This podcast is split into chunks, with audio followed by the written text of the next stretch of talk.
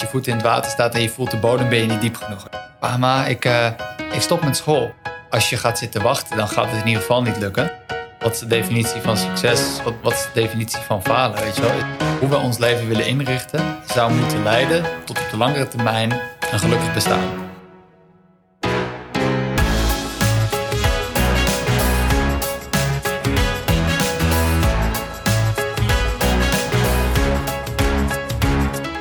Hey beste luisteraar en welkom bij Young Ones, de podcast waarin ik jou meeneem langs de inspirerende verhalen van jonge ondernemers. Mijn naam is Sander Timmermans en ik ben ondernemer in de muziekindustrie. Nadat ik me van het mbo opwerkte tot advocaat balanceerde ik op het randje van een burn-out toen ik inzag dat ik er niet gelukkig van werd. Reden genoeg om het roer om te gooien en om mijn gevoel achterna te gaan. En in deze aflevering praat ik met kunstenaar Sven Seen den Hartog, een bijzonder persoon met een unieke kijk op de wereld. We spreken over zijn jeugd, waarin hij altijd al het gevoel had anders te zijn dan de rest. En op enig moment besluit hij dan ook te stoppen met school, waardoor zijn omgeving werd bestempeld als niet verstandig, onverantwoord en raar. Er zou niets van hem terechtkomen, maar die bewees het tegendeel. Vanaf dit moment start namelijk zijn ontdekkingstocht naar zelfexpressie. Die begon met mode en tattoos, maar zich al snel ontwikkelde naar andere kunstvormen. Het duurde dan ook niet lang voordat Sven een veelgevraagd kunstenaar was. En zijn werk hangt inmiddels in tal van musea en op verschillende plekken ter wereld. En voordat we beginnen wil ik je graag nog even wijzen op de mogelijkheid om altijd als eerste op de hoogte te zijn van de nieuwste aflevering. Het enige wat je daarvoor hoeft te doen is je even abonneren op deze podcast via het kanaal waarop jij het liefst luistert. Veel plezier! Hey Sven, allereerst uh, super mooi dat ik hier mag zijn. Uh, super mooie omgeving hier in, uh, in Gaam. Ook een omgeving, wat ik net al tegen je zei, waarin ik niet direct had verwacht een creatieveling als jij aan te treffen. En deze podcast die gaat in de kern over mensen die hun eigen pad bewandelen, hun eigen keuzes hebben gemaakt en vanuit dat pad hun droom hebben verwezenlijkt en heel veel toffe dingen mogen doen. En als ik dat nu zo uitspreek en daaraan denk van nou wie, wie zie ik in mijn omgeving die dat doen, dan ben jij een van de personen eigenlijk die er bij uitstek bovenuit springt. Weet je wel, van jij bent volgens mij iemand die dat helemaal heeft omarmd en daar zijn, uh, zijn ding van heeft gemaakt. Um, je doet ook ontzettend veel dingen. Uh, dat zeg ik nu bewust op deze manier, want ik zou eigenlijk aan jou zelf willen vragen van hoe omschrijf jij jezelf of hetgeen wat je doet uh, het liefste? Goeie vraag om mee te beginnen. Ja. um, Allereerst dankjewel voor, uh, voor de interesse. Fijn, lief dat je, dat je het gesprek wil aangaan. Um, ja, best wel, best wel een goede vraag. Ik denk dat um, vanaf, vanaf jongs af aan zeg maar, merk je al dat je, dat je een bepaald gevoel hebt waarmee je, waarmee je de wereld belicht. En waarmee je naar je omgeving kijkt en waarop je eigenlijk je, je toekomst voor jezelf een soort van visualiseert. En voor mij was het altijd vanaf jongs af aan al dat ik dat ik merkte dat, dat, dat de manier waarop ik naar de wereld keek enigszins anders was dan dat van mijn, mijn omgeving. Dus vanaf jongs af aan had ik al wel het gevoel dat mijn toekomst zich wel anders zou ontvouwen als, als de gemiddelde mens, denk ik. Waarom merkte je dat? Wat waren signalen waardoor je dacht van hé, dit, uh, hier zit wat wrijving of dit is anders?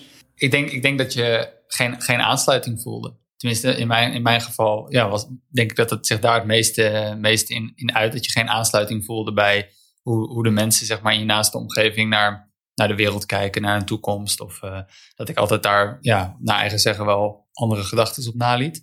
Um, en dus altijd al het gevoel had van, hé, hey, volgens mij ligt mijn roeping ergens anders. En dat juist de manier waarop je naar de wereld kijkt, dat dat eigenlijk een, een, een gift is of zo. En dat je die manier, um, dat je die manier van kijken kan gebruiken om tot iets te komen in de vorm van expressie, zeg maar. Ja. En um, als ik eraan terugdenk, dan zat dat er altijd al. Alleen de afgelopen jaren is dat gewoon heel erg naar de oppervlakte uh, gekomen, zeg maar.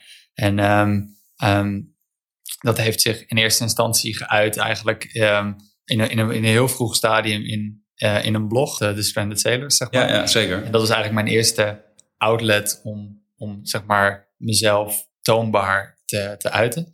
Um, nou, vrij snel daarna ging dat naar fotografie, ging dat naar schilderkunst, ging dat naar filmmaken, ging dat naar geluid en ontwerp. En best wel, best wel een, een groot scala aan, vormen om jezelf te uiten. Um, en dat is eigenlijk tot op heden, is dat, is dat eigenlijk hetgene wat ik, ja, je zou kunnen zeggen, wat ik doe. Als ik het zou moeten samenvatten, dan is, dan is het, uh, dan, dan zou dat het zijn. Weet je wel? Iemand die gewoon, uh, ja, op, op zijn manier naar de wereld probeert te kijken en daar iets aan bij probeert te dragen. Of, het, of in ieder geval het probeert te begrijpen of zo. En uh, de manier voor mij om dat te doen is door, door daarin iets te maken, zeg maar. En je zei net al over je jeugd inderdaad, van nou, ik voelde me misschien niet helemaal begreep of zo. Ik weet nog, jouw eerste uh, shortfilm die je hebt uitgebracht, I Am, gaat ook over een jongen inderdaad die zich niet helemaal uh, begrepen voelt, niet helemaal zijn plek in de maatschappij weet te vinden. en ik vroeg me eerlijk af, van, is dat heel erg autobiografisch, dat, dat die shortfilm? Welk deel van jou zat daarin en hoe was dat in jouw eigen jeugd inderdaad? Hoe zag de wereld jou, om, om het beter zo te zeggen? Ja, um dat was inderdaad gedeeltelijk autobiografisch, dat klopt. Ehm, die heb ik inderdaad grotendeels geschreven naar inspiratie voor hoe ik zelf zeg maar, mijn, mijn jeugd heb ervaren. En dan moet ik er wel bij zeggen dat die, die film is vrij melancholisch, dus die is vrij heftig. Ja, ehm, dus die is wel enigszins, nou ja, aangezet. Die is wel enigszins zwaarmoediger gemaakt, omdat dat de notie was waarin ik het, het verhaal wilde presenteren. Ehm, maar een groot gedeelte daarvan is, is wel direct afkomstig uit hoe ik mezelf heb gevoeld. En niet zeggende dat ik, ik heb een hele, hele mooie jeugd gehad als ik daarop terugkijk. Maar vooral de eerste paar jaren stonden denk ik heel erg in het teken van begripvorming. Van beide kanten. Dus wat, wat jij zegt. Uh, Even voor het beeld, waar ben je bijvoorbeeld opgegroeid en hoe zag je gezin qua, qua samenstelling eruit? Uh, ik ben in Wijk opgegroeid. Uh, bij, mijn, bij mijn ouders, Jan en Ingeborg. En met mijn broertje Ties, die is drie jaar jonger. En uh, dus gewoon in een rustige woonwijk. Gewoon eigenlijk best wel een uh, hele reguliere, reguliere situatie. Uh, dus, dus niks geks wat dat betreft. alleen wat ik al zei, ik denk dat de eerste jaren heel erg in de teken stonden van, ja, van begripvorming. Um, begrip creëren, zeg maar, voor vanaf mij naar de wereld en andersom. En wat eigenlijk als, als, als grootste ja, idee voelde, is dat ik begreep andere mensen denk ik niet en mensen begrepen mij niet. En vooral dat laatste is denk ik hetgene wat, uh, uh, zonder, zonder te wijzen hoor, maar wat denk ik, uh, ik, was, ik was als kind extreem expressief en extreem energiek. En kon me moeilijk conformeren zeg maar, aan, aan, aan, de, aan de regeltjes van in dat geval de, de basisschool was, was heel erg aanwezig. En eigenlijk was het, was het een, een, um, ja, een schil om aandacht, weet je wel.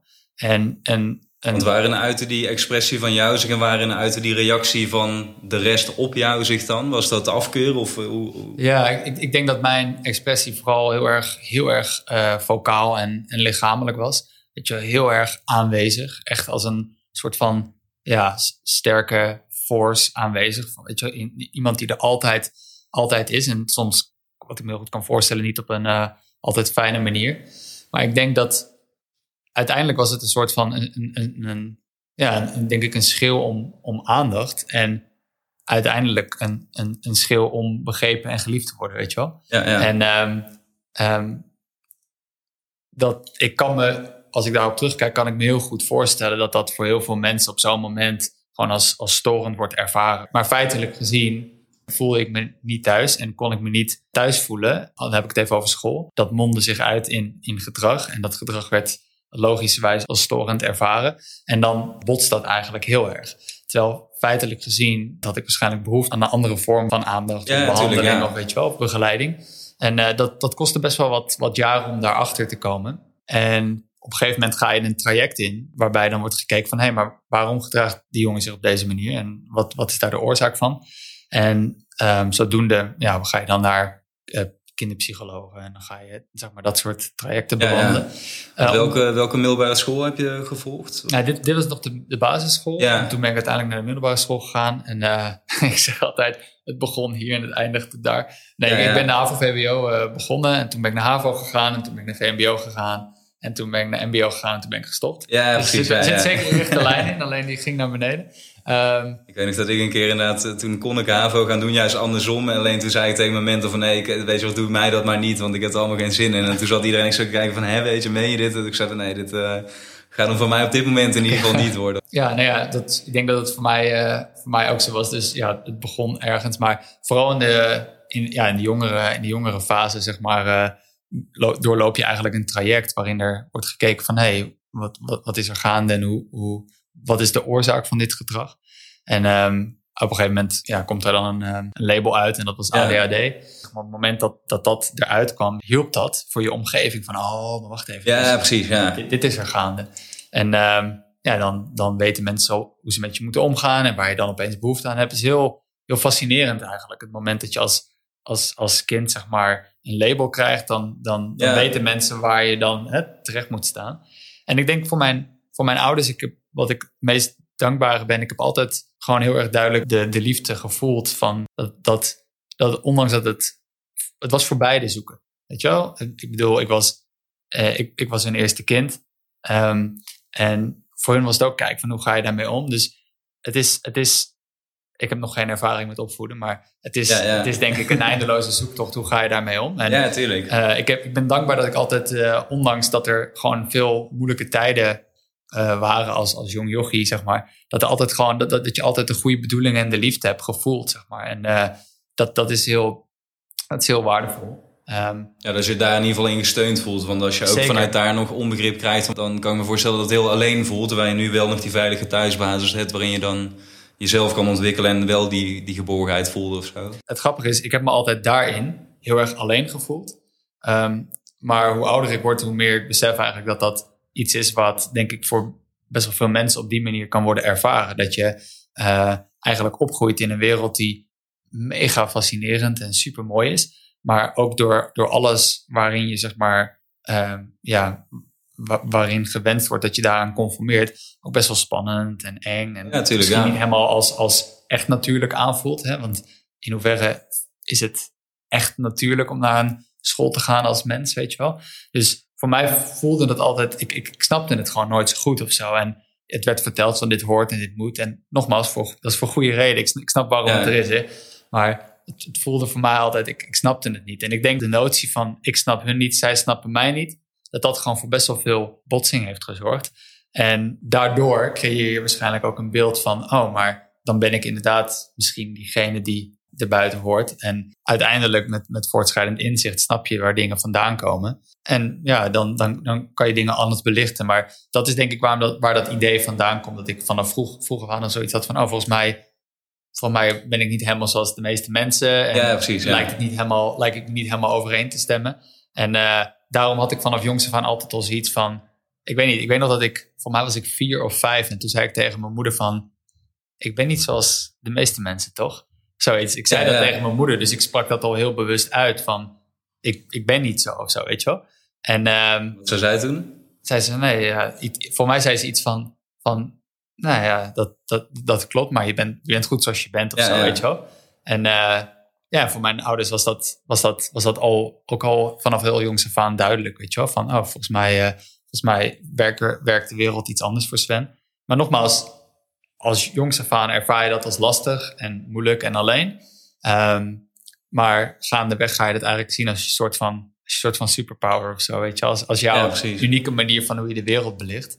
En uh, dat heeft mij tot op heden heel veel moois uh, geboden. Ja, precies. Ja, ja, En je zei het in het begin al even, op het duur besluit je dan volgens mij inderdaad vanuit school is het uh, niet voor mij. En dat gaat om, om, de middelbare school, of in ieder geval het vervolgtraject wat je dan zou, zou instarten of zo. Moet ik dat dan zien als een soort van begin van die zoektocht van nou, nou wat is dan wel mijn, ja, mijn plek of zo? Ja, dat begon eigenlijk, ja, ironisch genoeg, toen ik dus stopte met school. Ja. Um, toen ik van de middelbare school ging ik, uh, ging grafisch lyceum doen. En toen heb ik twee opleidingen eigenlijk geprobeerd. Game design en grafisch vormgeven.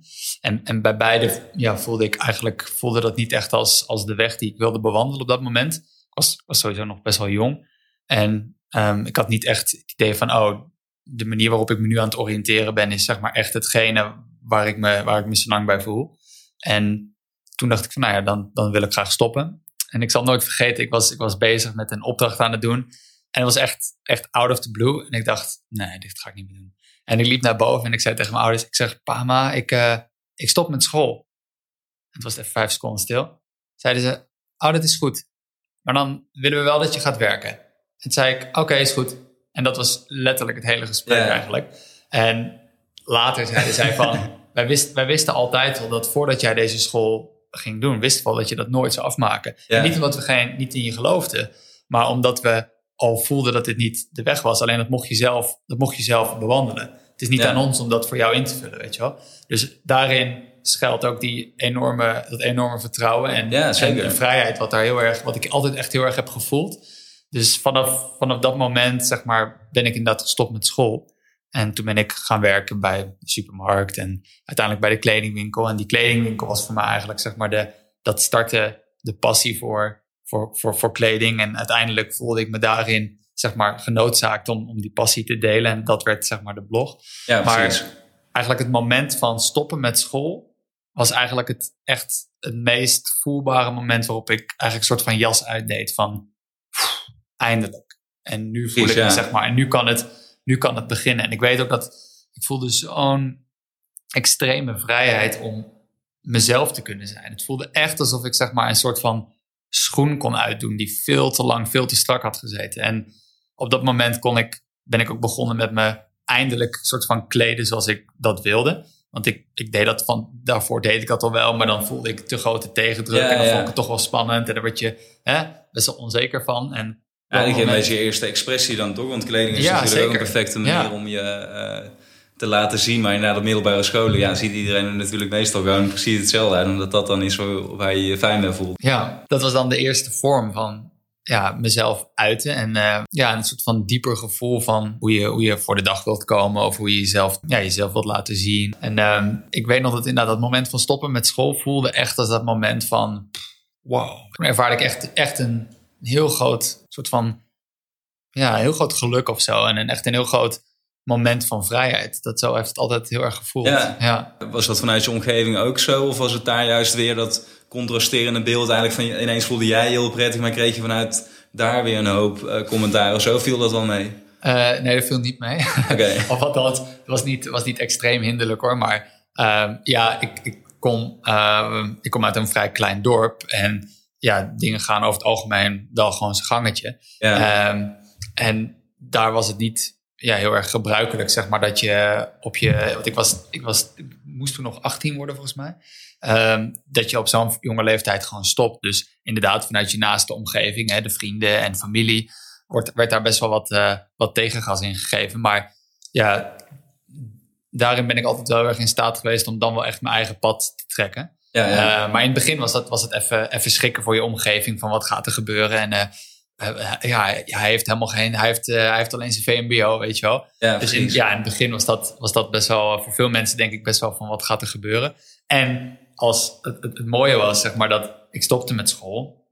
En toen, toen ik dus die, dat, dat gevoel van vrijheid ervaarde, toen begon ik me heel erg anders te kleden. En toen begon ik met tattoos en, en ik werkte bij de Albert Heijn. Dus voor heel veel mensen was het zo, oké, hij stopt met school. Moet je kijken hoe die eruit ziet. Ah, hij werkt bij de Albert Heijn. Oké, deze jongen is, is verdoemd om te mislukken, weet je wel. Dus het was een soort van, voor velen was een soort van optelsom. Die, die zag van, ja, binnen nu en moet je kijken wat er in een half jaar is gebeurd met die jongen. Daar komt niks van terecht. Precies, ja. Dus dat was, wel, dat was wel echt wel grappig dat dat gevoel voor heel veel mensen echt, zeg maar, een soort van onderschreven werd door wat er gebeurde.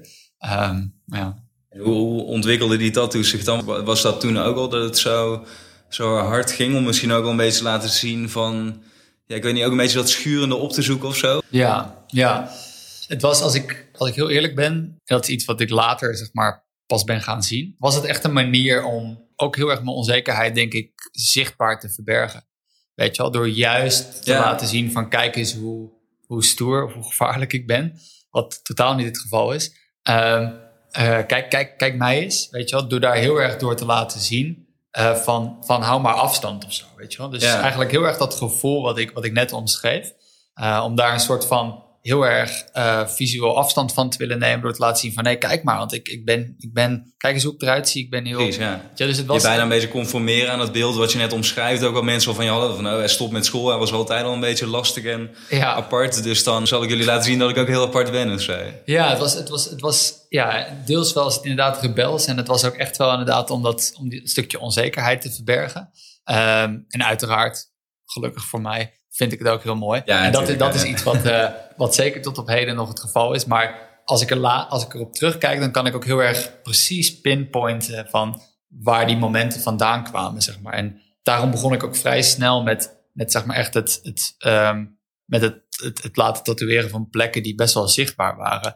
Hè, waar je, waar je ja, misschien in de traditionele zin, zeg maar, eerst vanuit het onbedekte Ja, naar, ja. weet je wel. Maar ehm, ja, het is, het is grappig hoe, dat, hoe zich dat heeft, eh heeft ontvouwen. Maar ik kan daar dus echt de vinger op leggen. Dat als ik, Ja, als ik precies, terugdenk, dan eh, ja, dat is wel grappig. En heb je er nu nog wel eens last van? Want wat je zegt van ja, het was toen ehm, natuurlijk heel badass dan. Het past natuurlijk compleet bij wat je zei van die wereld die je dan instapt. Ook met, met uh, een kledingblog en weet je wel, de mensen waarmee je dan omgeeft. Maar is het nu ook nog wel zo dat het tegen je werkt? Of is het eigenlijk gewoon, het is een onderdeel van jou en mensen die, waarmee je werkt of die je ziet, die, die zien het eigenlijk al niet meer of zo? Ja, ik heb er, ik heb er sowieso echt oprecht echt nooit, uh, nooit last van ervaren. Of, of iets, iets uh, ik heb nooit het gevoel gehad dat het mij heeft benadeeld in, in wat voor zin dan ook. Tuurlijk, weet je, het is altijd dat, dat, dat het, het valt natuurlijk heel erg op en daar zullen mensen heel veel van vinden. Maar ik heb er nooit, ik heb nooit nare ervaringen mee gehad of ik heb nooit, ik heb nooit het gevoel gehad dat ik hierdoor benadeeld ben. En dat zal er ook mee te maken hebben door de keuzes die ik überhaupt heb gemaakt. Dus het, het, bewandelen van je eigen pad en voor jezelf gaan werken. En, en daarin zeg maar voor jezelf een bepaalde visie ontwikkelen van zo zie ik het voor me. En ja, die visie staat denk ik sowieso best wel buiten uh, de reguliere manier van, van, van uh, inderdaad gewoon hè, meteen voor een baas gaan werken vanuit de studie. En ja, ja. Dus ik denk dat vanaf, vanaf wat ik, het moment dat ik stopte met school, had ik wel heel duidelijk van oké, ik ga ik wil het zo gaan doen. Maar ik, ik had al best wel een bepaalde, bepaalde manier voor mezelf. Dus uiteindelijk, tuurlijk, toen ik begon met mijn handen tatoeëren, wist ik heus wel dat dat op wat voor manier dan ook niet, niet zou bijdragen als ik zou solliciteren voor een functie bij de bank. Weet je ja, wel. natuurlijk. Ja. Um, maar ja, op, op dat moment, en dat, dat, dat geldt nu nog steeds zo, was dat ook nooit de behoefte. Of zo. Ik had nooit de behoefte om me zeg maar uh, dusdanig te moeten conformeren dat ik niet voor mijn gevoel vrij mocht zijn om mezelf te kleden of te uiten zoals ik dat wilde. Um, en op een gegeven moment ontwikkel je jezelf verder en door het werk wat je maakt, um, um, hè, zet je voor jezelf iets neer. En ja, wat ik zeg, ik heb er eigenlijk nooit, nooit moeite mee gehad of nooit het idee gehad dat ik dingen ja, dat het in mijn nadeel werkt. Nee, precies, ja. Weet je wel? ja. Net de Stranded Sailors wordt zo'n soort van ook voor jou het, het startpunt. Dus inderdaad om jezelf te gaan uiten, maar ook om inderdaad met andere gelijkgestemden over iets te schrijven. Wat heeft die periode voor jou gedaan? Ja, het heeft, het heeft twee jaar geduurd. En ik werkte destijds bij, bij de Rode Winkel, de kledingwinkel in, in Utrecht. Ja, en, ja. Um, ja, ik kwam daar eigenlijk ik kwam daar binnen uh, vanuit. Ik had, ik had toen een jaar bij de Albert Heijn gewerkt, hè, als zeg maar die, die soort van periode na, na school. En uh, ik dacht van nou, het lijkt me leuk om in een kledingwinkel te werken. Dus ik ben daar begonnen en ik kwam eigenlijk in aanraking met een wereld die zo vol, uh, vol met passie stond. In ieder geval wat zich daar afspeelde, zeg maar. En ik werd eigenlijk, ja, ze, ze, ze, ze, ze boden mij eigenlijk een soort van hele nieuwe inzicht in wat de wereld van kleding ook kon inhouden. Want daar draaide het voornamelijk om, uh, om jeans, zeg maar. Ja. En ik vond het zo fascinerend. En ik ging me daar helemaal in inlezen. En ik raakte daar zo door ja, verwonderd eigenlijk. En na echt, ja, wat, voor mij, ja, na een jaar van, dat, van je daar helemaal door, door verwonderd voelen, dacht ik van ja, maar ik moet hier zelf iets mee. Ik, moet, ik kan dit niet meer voor mezelf houden. En het werk in de winkel is niet genoeg om dat zeg maar te uiten. Ja, ja. En uh, uh, toen ben ik gewoon eigenlijk een, een, een destijds een Facebookpagina begonnen waarin ik gewoon mijn inspiratie uh, heel gecureerd probeerde te, deel, te delen. En dat sloeg eigenlijk best wel snel aan. En de mensen zeiden van, oh, wat gebeurt hier? En het, het, het, wat, wat, wat, wat, wat, wat is dit, weet je wel? Terwijl op dat moment was het eigenlijk niks meer dan een Facebookpagina. Alleen, het, het, het sloeg best wel aan en mensen trokken er naartoe en begonnen het te delen. En toen zijn we vrij snel begonnen met eigenlijk zelf een soort van heel gecureerd beeld in die wereld neerzetten middels fotografie en film. En dat was eigenlijk zo mysterieus dat dat, dat sloeg gewoon heel erg aan. En vanuit daar zijn we het door gaan laten groeien naar een website. En, um, en dat heeft in totaal denk ik twee jaar geduurd. Dus we richten het op. Ik deed het samen met, uh, met een vriend van mij, Edwin. Ja. En um, we, we was in begin 2013. En toen hebben we het ongeveer tot 2015 hebben we het op die manier zeg maar doorontwikkeld. En in die tijd deden we ook, hebben we ook evenementen deden we. Dan organiseerden we zeg maar custom evenementen voor merken. Dus zetten we een barbershop neer voor merken. Of, ja, precies. Ja. Uh, een soort van pop-up tattoo, uh, tattoo shop. Dus we deden, op een gegeven moment deden we heel veel samenwerking met andere merken door producten te ontwikkelen. Dat was echt, was echt een super intensieve periode van twee jaar op allerlei fronten zeg maar experimenteren. En dat voelde voor mij ook echt als de eerste soort van echt soort van publieke creatieve outlet. Um, want wat ik al zei, daarvoor had ik nooit voor mezelf echt het idee van, oh, ik ben, ik ben heel creatief of ik ben daar niet uh, mee bezig. Terwijl als ik daar aan terugdenk, was, zat dat er altijd al in. Alleen was Precies, ik me daar niet bewust van. Maar de Trended Sales was echt mijn eerste manier om eigenlijk heel publiekelijk om te gaan met, wow, dit is wat ik tof vind. En dat heel erg te delen, zeg maar. Heel erg, heel erg publiek maken. En voelde die reactie van mensen erop die zeiden van... hé, hey, dit is vet en ik vind hier iets van, ik vind het nice. Ook als het eerste moment als een soort van begrip van... Oh, wat ik dan zelf heb bedacht worden een keer wel uh, als tof ervaren of zo? En, en, en begrepen door mensen, vooral dat? Of? Ja, ik denk dat, het, dat ik daarvoor... Want uh, gek genoeg, ik was daarvoor bijvoorbeeld wel uh, best wel veel bezig met bijvoorbeeld foto, foto's maken met mijn telefoon.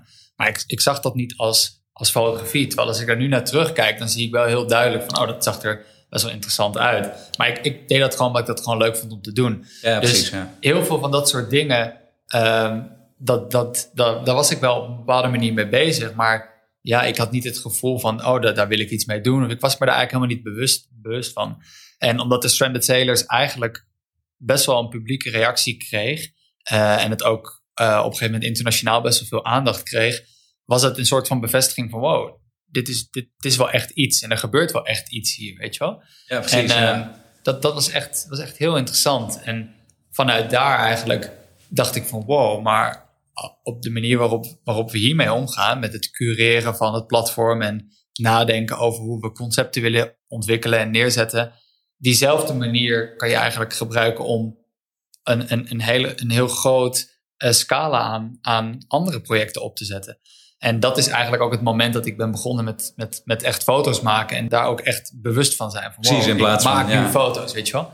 Dat was, ja, dus Stranded Sailors was voor mij echt de manier om, zeg maar, in aanraking te komen met mijn eigen creativiteit en dat ook op die manier te waarderen. En vanuit daar is eigenlijk alles uh, ontstaan. Want fotografie was het eerste inderdaad wat je eigenlijk aangreep, toch? Ja, zeker. Ja, fotografie was echt ja, het eerste medium wat ik echt op die manier aangreep. Ja. En ja, vanuit daar is het, is, het, is het steeds verder gegaan. En ik ben ook, toen ik echt begon met fotografie, toen heb ik dat denk ik een halfjaartje gedaan. En toen voelde het op een gegeven moment ook niet meer... Toen merkte ik ook dat, dat eigenlijk die energie die ik daarvoor heel erg in de Stranded Sailors had zitten, die vloeide eigenlijk over in de behoefte om te fotograferen. Dus het was ook een soort van hele natuurlijke transitie. Ja, precies, ja. Dus die twee jaar was heel erg intensief en dat was alleen maar geënt op de Stranded Sailors. En dat heeft heel veel moois teweeg gebracht. En ik denk dat dat op, op veel fronten heeft dat best wel voor, voor mij, zeg maar, heel veel, heel veel moois teweeg gebracht.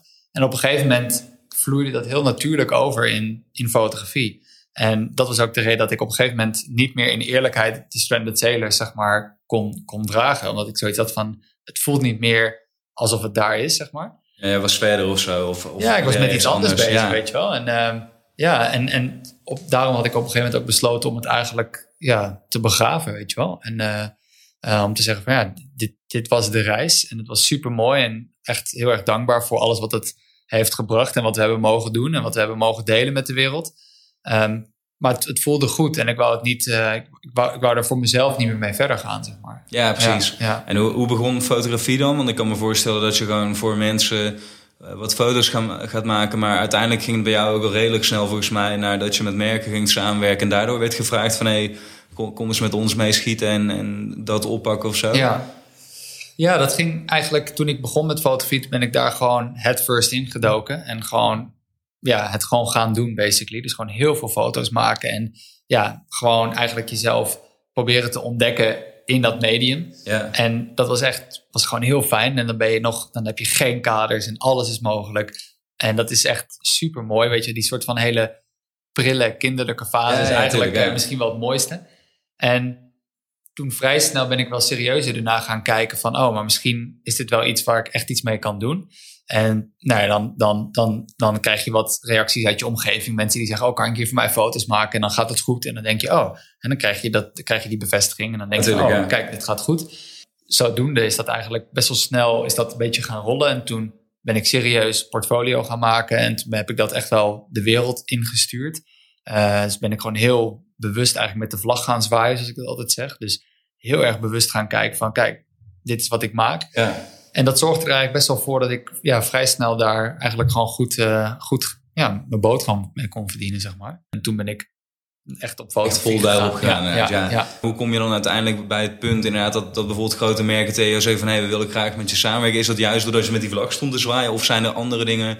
Uh, want dat is natuurlijk altijd een van de dingen die mensen vaak denken van hey, ik heb bijvoorbeeld ooit een gitaar opgepakt vroeger, maar het heeft heel lang geduurd voordat ik me ineens besefte van oh shit, ik heb hier nu gewoon een soort inkomen mee. Dit gaat eigenlijk best wel lekker. Ja. Uh, en mensen die nog niet daar zijn, hebben vaak zoiets van ja, ik vind het bijvoorbeeld wel heel vet, maar ik heb eigenlijk geen idee hoe ik dat om moet zetten naar iets waar waarmee ik het mogelijk maak om dat verder in mijn leven uit te breiden. Dus bijvoorbeeld inderdaad dat, dat anderen met me willen samenwerken en daar uh, bijvoorbeeld een inkomen uit gaan komen. Ja, ik denk dat op een gegeven moment voelt iets goed. Weet je, op een gegeven moment heb je het idee van ik kan dit. Of ik denk dat ik het kan. Ja. Um, en op een gegeven moment had ik het idee van ja, de manier waarop ik nu met fotografie bezig ben, dat, dat, dat kan ik uh, vertalen voor andere mensen. Ik voelde me heel erg ja, confident, weet je wel, om ja, dat uiteindelijk te kunnen ja. vertalen. En uh, toen ben ik zelf eigenlijk heel erg op zoek gegaan naar mensen en bedrijven en merken en partijen voor wie ik dat kon doen. Dus toen heb ik eigenlijk gewoon mijn portfolio eigenlijk gewoon onder mijn arm genomen.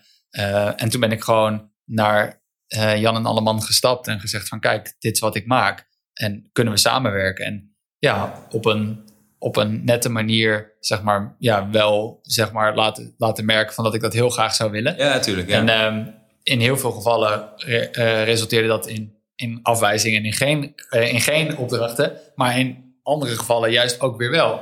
En dan ga je daarvoor werken en zo kom je weer met mensen in contact en zo gaat het een beetje rollen.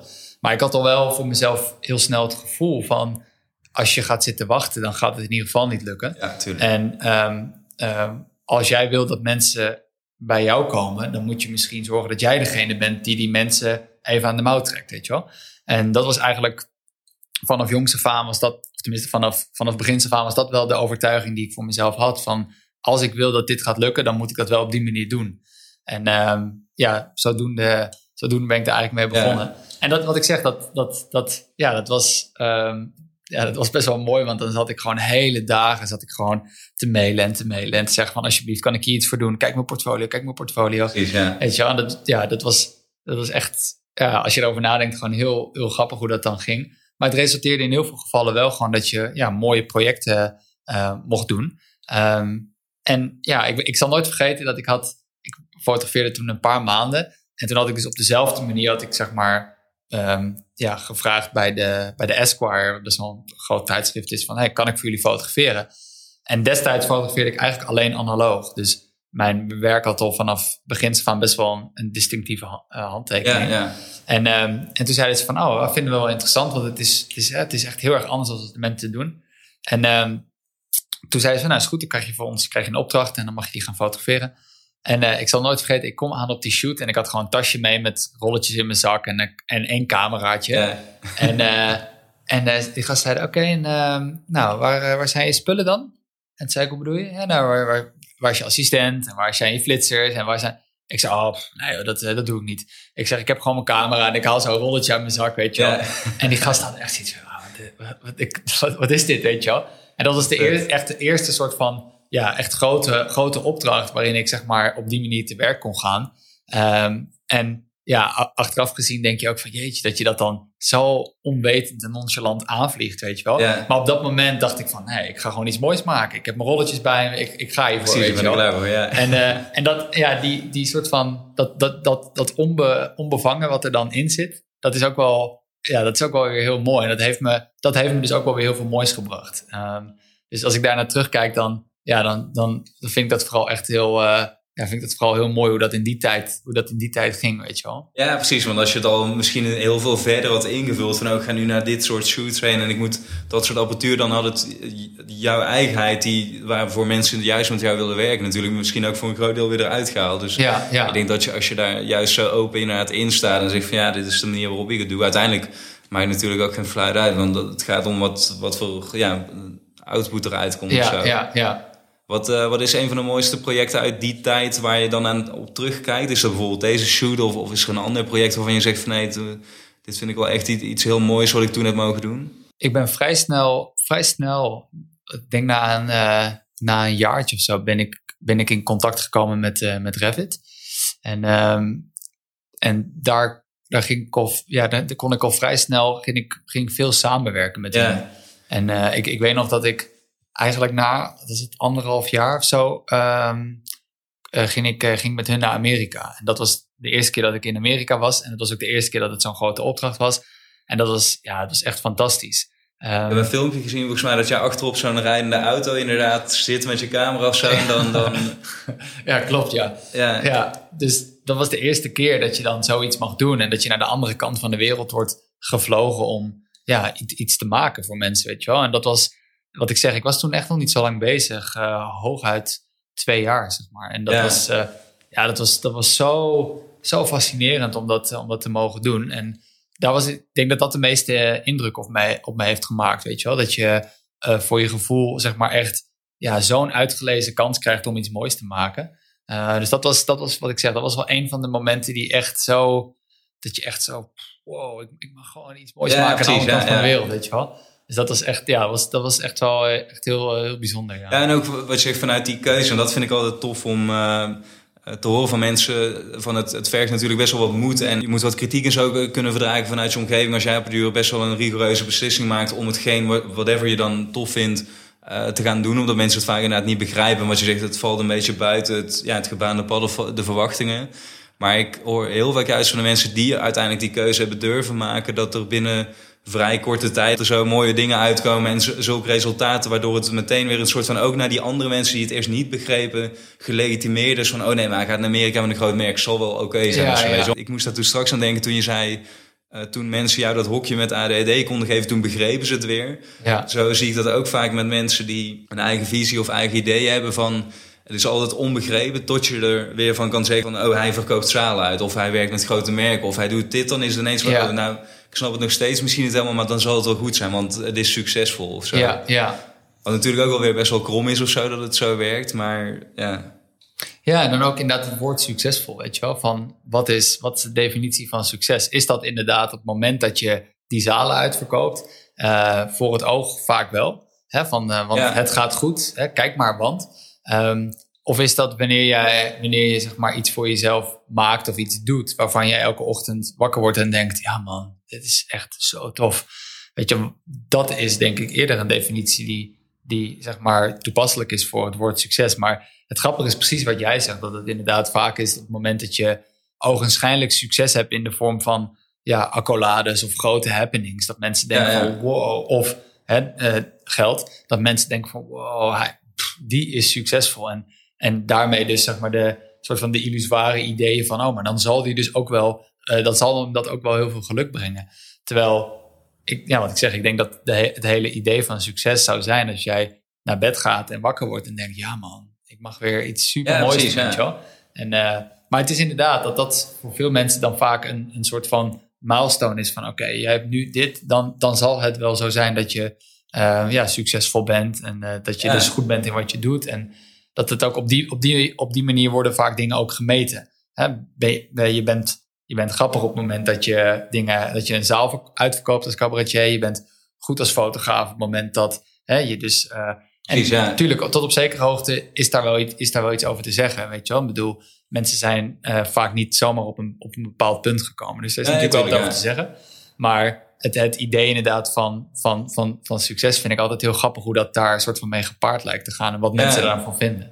Ik vind het altijd best wel uh, apart dat met succes komt ook een bepaald podium inderdaad. Van bijvoorbeeld als heel veel mensen naar jouw kunst kijken, heb je een groot platform daarvoor. Als mensen naar jouw zaal komen, als cabaretier die je uitverkoopt, heb je daar een platform. Maar de hele waarde en alles is in die periode daarvoor gebeurd. Voordat zij op dat podium stonden, hebben ze iets gedaan waardoor ze daar terecht zijn gekomen. En als mensen dat zouden eh, zien of begrijpen of, of whatever, dan begrijp je het ook meer waarom dingen zo komen. Dat het niet maar puur geluk is of weet je wel, wat er dan vaak wordt gezegd van, oh, maar hij had geluk want dat dit of zij had zus of zo. En dat is ook een van de achterliggende gedachten achter deze podcast. Dat ik denk van, ja, dit is natuurlijk altijd heel makkelijk om of te zeggen van nee, dit is niet voor mij, want dit kan ik niet. Of ja, nee, de reden dat hij daar is, is omdat hij geluk heeft gehad. Dat is vaak omdat je niet begrijpt wat in dat tussenliggende stuk is gebeurd. Je ziet alleen dat diegene op het podium staat. Of dat jij bijvoorbeeld je expositie hebt waar heel veel mensen laaiend enthousiast over zijn. Terwijl ook wat jij nu uh, zegt en wat veel mensen die ik spreek zeggen, is juist van ja, natuurlijk is het een mooi moment bijvoorbeeld maar de echte waarde zit hem inderdaad niet daarin of zo. Dat gebeurt allemaal achter gesloten deuren eigenlijk wil mensen minder uh, goed kunnen zien. Dat wil ik je ook nog fijn. Ik zag op het duur, dat is een best wel bekend filmpje volgens mij van Stranded Sailors. Um, die staat nu zelfs nog steeds online, maar die ging ik ook nog eens checken voordat ik hier naartoe kwam. Um, dat is het filmpje van jouw pa. Uh, jouw pa maakt leren accessoires, als ik het goed heb begrepen. Maar in dat filmpje komt eigenlijk ook een soort levenspad wat hij heeft uh, bewandeld naar voren.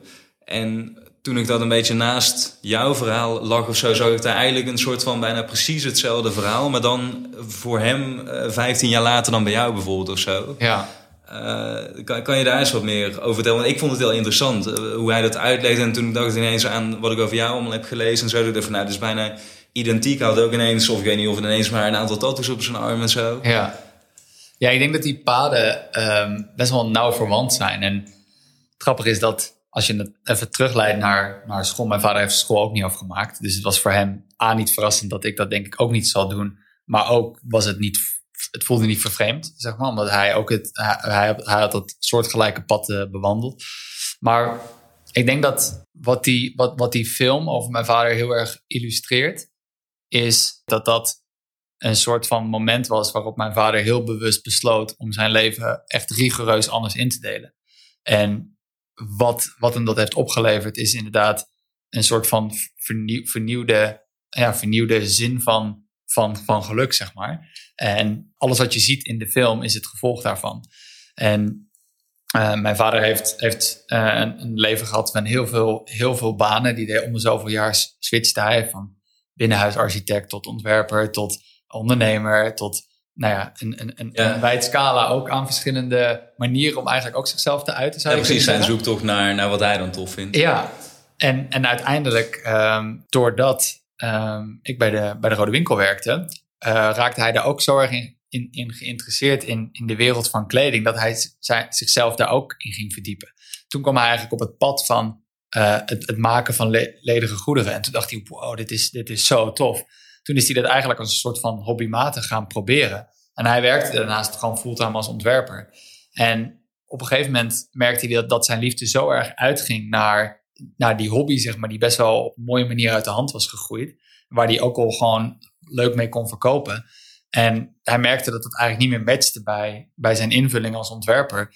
En uh, toen dacht hij van, eh, ik, ik, moet, ik moet daarin een keuze maken. En dat was heel erg in de periode inderdaad dat ik zei dat ik in de Stranded Sailors, uh, dat ik daar heel erg mee bezig was. En een van de hoofd soort van motto's die wij heel erg pretendeerden was volg je hart. Weet je? Dat was heel erg de soort van de hele, de hele wereld daaromheen. Uh, draaide eigenlijk om uh, soort van karakteristieke individuen die op hun eigen manier vormgeven aan het, aan het leven. Waarin in het geval van de Stranded Sailors een bepaalde uiterlijke vertoning bij kwam. Want dat was eigenlijk een soort van de eerste, uh, de eerste aanduiding. En mensen zien er op een bepaalde manier uit en daar zit iets achter. Dat was een beetje de, de invalshoek. Um, in die periode was dat heel erg de tendens waarin wij zeg maar berichten. Juist die mensen die, die tegen de wind ingingen en die, die mensen die à la Apple eigenlijk uh, uh, anders durfden te denken, weet je wel. Precies, ja. En uh, en ik, ik zal nooit vergeten, mijn vader die, die had op een gegeven moment zoiets van, ja, ik heb er gewoon echt genoeg van, weet je wel. En ik zou zo graag die leap of faith willen nemen. En ik, ik zal nooit vergeten dat ik, dat ik toen zei van, nou, ik, ik wil je zo graag iets laten zien. En ik liet hem toen die, die speech zien van Steve Jobs, dat hij voor Stanford spreekt. Ik zal nooit vergeten dat mijn vader was echt, echt daarna was hij echt ontroerd. En twee dagen daarna zei hij zijn baan op, weet je wel. Ja. En, en toen heeft hij besloten om uh, uiteraard in goed overleggen met mijn moeder. Uh, toen, heeft, toen heeft hij besloten om zeg maar, echt de focus gewoon volop op, op zijn eigen merken te leggen. En uh, dat was toen inderdaad nog gewoon in de schuur. Dus hij zat, wat je dus ook in die film ziet, gewoon letterlijk in de schuur in de achtertuin. Elke dag leren goederen te maken. Maar dat ging zo goed. En binnen een paar maanden kon hij daar gewoon fulltime van leven. En gingen de orders echt naar alle uithoeken van de wereld. En dat is een heel mooi succesverhaal als je het dan hebt over succes, dit is succes in de zin van dat het hem echt geluk opleverde. En nog steeds, want hij doet het nog steeds met heel veel geluk. Um, maar het, is, het, het illustreert ook precies wat jij zegt, dat op het moment dat je echt zeg maar die keuze durft te maken en uh, de, de tijd erin investeert en jezelf erin durft te vertrouwen, dat, dat, dat, dat, dat je daar wel door wordt beloond, zeg maar. En dan heb ik het niet over financiële beloning, maar dan heb ik het over echt die innerlijke um, beloning. Dat je denkt, ja, natuurlijk, ja, Dit, dit klopt, weet je wel. En uh, ja, het is, het is heel mooi om te zien dat dat inderdaad bij mijn, mijn vader ook zo is gebeurd. Maar die film illustreert eigenlijk ja, best wel, best wel een, een soort gelijk pad met hoe ik dingen ook heb ervaren. En ik denk ook dat we elkaar daarin altijd heel erg hebben kunnen, kunnen steunen. Weet je, vanaf jongs af aan was mijn vader um, uh, was, was, was voor mij heel erg iemand waarin ik heel erg mezelf naar kon, naar kon moddelen, weet je wel. En iemand die, die op zijn eigen manier heel erg vorm gaf aan het leven. En dat was voor mij als, als, kind zo'n bron van inspiratie. En mijn moeder op andere fronten. En ik denk dat zeg maar op een gegeven moment toen ik bepaalde keuzes ging maken, was dat voor mijn vader weer heel erg een bron van inspiratie. Hij, komt natuurlijk uit een totaal andere tijd, waarin dat soort ja, keuzes die ik maakte op een andere manier werden bekeken. Maar ik kon het heel erg waarderen. En ik denk dat toen hij op een gegeven moment voor die roadblock stond van hey, wat moet ik gaan doen? Dat hij er dus juist weer heel erg veel aan had dat ik dingen anders bekeken. Dus ik, wat ik mooi vind om te zien is als ik daaraan terugdenk dat we elkaar heel erg konden ondersteunen. En dat eigenlijk voor 25 jaar lang hij altijd degene was die, die mij al die inzichten kon geven. En dat er op dat specifieke moment echt een moment was waarop ik tegen hem kon zeggen van hey, weet je wel, maak die keuze en, en, kom op, weet je wel, durf het te doen en we staan achter je. En, en dat dat voor hem echt een, een soort van moment of truth was waarin hij zei, oké, weet je wel, dit is wat ik ga doen. En dus ik, ik weet niet, ik vind het altijd heel waardevol om eraan terug te denken hoe dat, hoe dat een soort van soortgelijk is opgegaan, weet je wel. Ja, precies. En, en juist ook wat je zegt van, want ik voelde dat ook meteen. Ik dacht van, oh, volgens mij zit hier een soort inderdaad synergie tussen deze verhalen, maar dus ook blijkbaar in de manier waarop ze elkaar dat toen heeft gestimuleerd en ook een beetje heeft, um, ja, nou, gestimuleerd is een goede woord, want je voelt je daardoor wat meer gebackup natuurlijk van, nou, dit, dit is wel de goede keuze. Um, en het bevestigt ook maar weer wat je zegt van, ja, je moet eerst iets opgeven of zo om het ander te kunnen zien of, eh, of zo. En ik weet ook nog dat hij een bepaalde quote heeft dat je eigenlijk zeker nu, want dat was in zijn tijd nog heel anders, maar je hebt gewoon eindeloze mogelijkheden. En wat je dan vaak ziet is in onze generatie dat die eindeloze mogelijkheden, wat dus eigenlijk zou moeten betekenen bijna een soort vrijheid, mensen heel erg uh, beperken. Omdat ze denken van oh shit, wat moet ik? En je kijkt heel druk om je heen van oh wat doet de rest en moet ik daarin mee? En dan hoor je heel veel mensen die dus wel dat geluk bereiken. Wat jij zegt, zeggen, ja, je moet gewoon doen wat je leuk vindt. Je moet inderdaad je hart volgen. Het klinkt allemaal eh, zo makkelijk, terwijl ik er op het duur achter kwam van ja, in het begin wringt en schuurt en doet het natuurlijk allemaal een beetje. Omdat het inderdaad iets is wat vaak buiten de gebaande paden uh, gaat en mensen vinden er iets van. Maar als je dat vertrouwen, en dat is wat jij net ook zei, van ik had wel dat zelfvertrouwen om naar die merken toe te stappen, bijvoorbeeld met mijn werk. Als je dat voelt en hebt, want het is jouw keuze en jouw gevoel wat je volgt dan maken ineens al die bezwaren en al die maren die je kan verzinnen niet zo heel veel meer uit. Maar alsnog schuurde het even, want je moet het wel mensen gaan vertellen van hé, hey, ik stop bijvoorbeeld hiermee om, om op ontdekking te gaan. Want ik weet eigenlijk helemaal niet wat aan de andere kant van, van de muur weer zit of zo. Dus dat vind ik wel heel mooi. En dat, dat je pa dan, eh, want hoe ouder je wordt natuurlijk, hoe meer... Ja, ik noem dat vaak uh, ketenen, omdat het voor mij zo nu nog voelt. Van als ik nu bijvoorbeeld een huis zou kopen of dat soort dingen, dan leg ik iets vast waar ik ook, eh, wat mijn vrijheid juist bijna inperkt of zo. Maar hoe ouder je wordt, hoe meer van dat soort dingen je natuurlijk wel krijgt. Dus om zo'n beslissing, rigoureuze beslissing te maken, vergt natuurlijk eigenlijk steeds meer risico of iets wat je op kan geven of zo. Ja, absoluut. En ik denk ook dat je in dat soort momenten heel erg jezelf afvraagt, weet je wel, van... Kijk, je hebt natuurlijk wat je zegt, je zit, je zit vast hè, in de vorm van een hypotheek en lasten. En ik denk dat dat voor heel veel mensen um, tot op zekere hoogte best wel een legitieme reden vormt waarom ze besluiten niet willen maken. Kan echt wel inkomen waar, waarom dat ontstaat. Maar ik denk dat je jezelf heel erg moet afvragen van wat brengt jou dat geluk? En wat is het je waard? Weet je wel? Is is het je waard om in dat, in, dat, in, het, in, dat, in dat grote huis te zitten met dure hypotheek en de mooie spulletjes en alles wat daarbij komt kijken, maar wel elke dag band uit bed te komen en denken, fuck, weet je, nog maar vijf dagen en dan is het weekend, weet je. Is, is dat het? En is dat, ben je dan gelukkig als je s'avonds thuis komt in dat veel te grote huis? Is, is dat het, weet je wel? Ik denk het niet. En Um, nogmaals, ik kan me voorstellen dat de keuze makkelijker gezegd is als gedaan. Ik bedoel, even uh, disclaimer. Toen ik, toen ik uh, die keuze maakte om te stoppen met school, woonde ik nog thuis. Dus tuurlijk kan ik makkelijk praten. Maar zelfs nu, ik en Nina, uh, mijn, mijn, partner, we hebben altijd het idee van hoe we ons leven willen inrichten, zou moeten leiden tot op de langere termijn een gelukkig bestaan. De, de tijd die we hier in deze vorm mogen doorbrengen, zou, uh, als je er naar kijkt, gro grotendeels hoop je daarvan dat het dusdanig is ingericht dat je denkt van ja, dit is, ik, ik ben blij dat ik hier mag zijn. Ja, precies, ja. En als dat niet zo is, dat kan. Er zijn natuurlijk heel veel redenen waarom dat zo kan zijn. Maar voor een groot gedeelte kan je daar gewoon zelf invloed op uitoefenen. En uh, juist door keuzes te maken waarvan je diep van binnen weet, dit is wat goed voelt en dit niet. Dat zijn vaak de keuzes die je op de langere termijn dat gevoel van geluk gaan gaan aanbieden, weet je wel. En uh, ja, dat dat soms ja, niet zonder slag of stoot is, ja, dat, dat, is, dat, is, dat is onlosmakelijk verbonden, denk ik, met, met wat we hier ervaren. Ehm, dus het is echt niet alleen maar uh, prachtig, weet je wel. Ehm, maar ik denk wel dat het, dat het uiteindelijk nodig is. En nogmaals, in het geval van mijn vader, hij merkte zo erg dat hij op een gegeven moment dacht van, ik word hier gewoon niet gelukkig van. Ik sta op en ik denk, ik wil dit niet. En hij wist dus wel wat hij wel wilde. Alleen lagen natuurlijk heel veel soort van praktische bezwaren voor. Hele rationele bezwaren van ja, maar ik heb een hypotheek en als ik nou geen geld verdien. En, maar in die end, al zou dat zo zijn, al zou, wat, wat is het ergste wat kan gebeuren? Weet je wel? Dan zou je je huis moeten verkopen. Oké. Oké, is dat echt het allerergste? Laat ik het zo zeggen. Als je dat niet zou doen, is het dan is het, is de, is het idee van elke dag opstaan met tegenzin. Is het dat waard om dan wederom in dat huis te blijven wonen? Dus wat is het je waard? En ik denk dat voor heel veel mensen inderdaad hè, het, het, het, het gemak van waar ze in zitten en, en het ogenschijnlijke risico van dat verliezen uh, vaak zwaarder weegt als keuzes maken die misschien echt, echt invloed hebben op je geluk. En ja, ik probeer daar zelf wel altijd heel erg bewust mee om te gaan, weet je wel. En uh, nogmaals, het is, het, is, het is hartstikke fijn om, om, uh, om, om op een fijne plek te wonen. En het is hartstikke fijn om gewoon je, mooie dingen te hebben waar je om geeft. Maar in feite, wat is hetgene wat je echt, echt dat, dat geluk van voldoening en, en een zekere zin van purpose aanbiedt, weet je wel?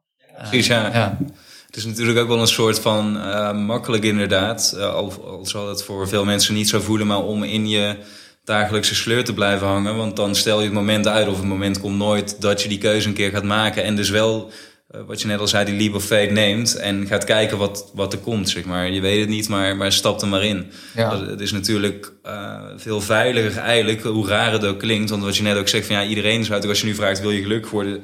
Schreeuwt iedereen meteen ja. Alleen als je dan gaat kijken wat er voor nodig is, dan is het voor heel veel mensen toch eng of, of spannend of zo. Of houdt iets in ieder geval tegen om, uh, om die zoektocht eigenlijk, waar jij het ook al steeds over hebt, om dat aan te gaan omdat het veel makkelijker natuurlijk uh, is om ja, dat pad wat er al ligt maar te betreden en het studeren. Dan hoor je ook heel vaak de mensen zeggen, ja, deed ik een afstudeerstage en toen, ja, toen rolde ik door daar in, in dat ik daar werk. En voor je het weet zijn er tien jaar voorbij, heb je een hypotheek, heb je kinderen. En op je veertigste ga je eigenlijk eens een keer om je heen kijken van, oh shit, wat vind ik hier nou van? Maar dan is het dus een heel stuk lastiger inderdaad om vanuit die uh, positie nog, ja, nog stappen te ondernemen om te komen waar je wil uh, komen of zo waar je denkt dat je wil komen. Wat ik ook wel tof vond, wat je net inderdaad zei, eh, je, je partner Nina, dat noemde je net al even. Ik heb überhaupt het idee, nu ik hier zo even ben en, en van wat ik jou soms van jou voorbij zie komen, dat jullie inderdaad met een hele open, onbevangen blik naar de wereld kijken. Eigenlijk ook wat je, wat je vroeger al uh, deed en dus nog steeds doet. En het viel me op dat op een gegeven moment is er zelfs een periode geweest dat jullie hebben besloten van hé, hey, uh, we wonen al best wel lang samen of zo. En volgens mij willen we weer eens ervaren hoe het is om uh, niet samen te wonen. En dus ook weer uh, eigen tijd te hebben. En ik weet nog dat ik dat toen zag. En eerst begon het even te knetteren in mijn hoofd. Dat ik inderdaad dacht van, hè, weet je wel, van...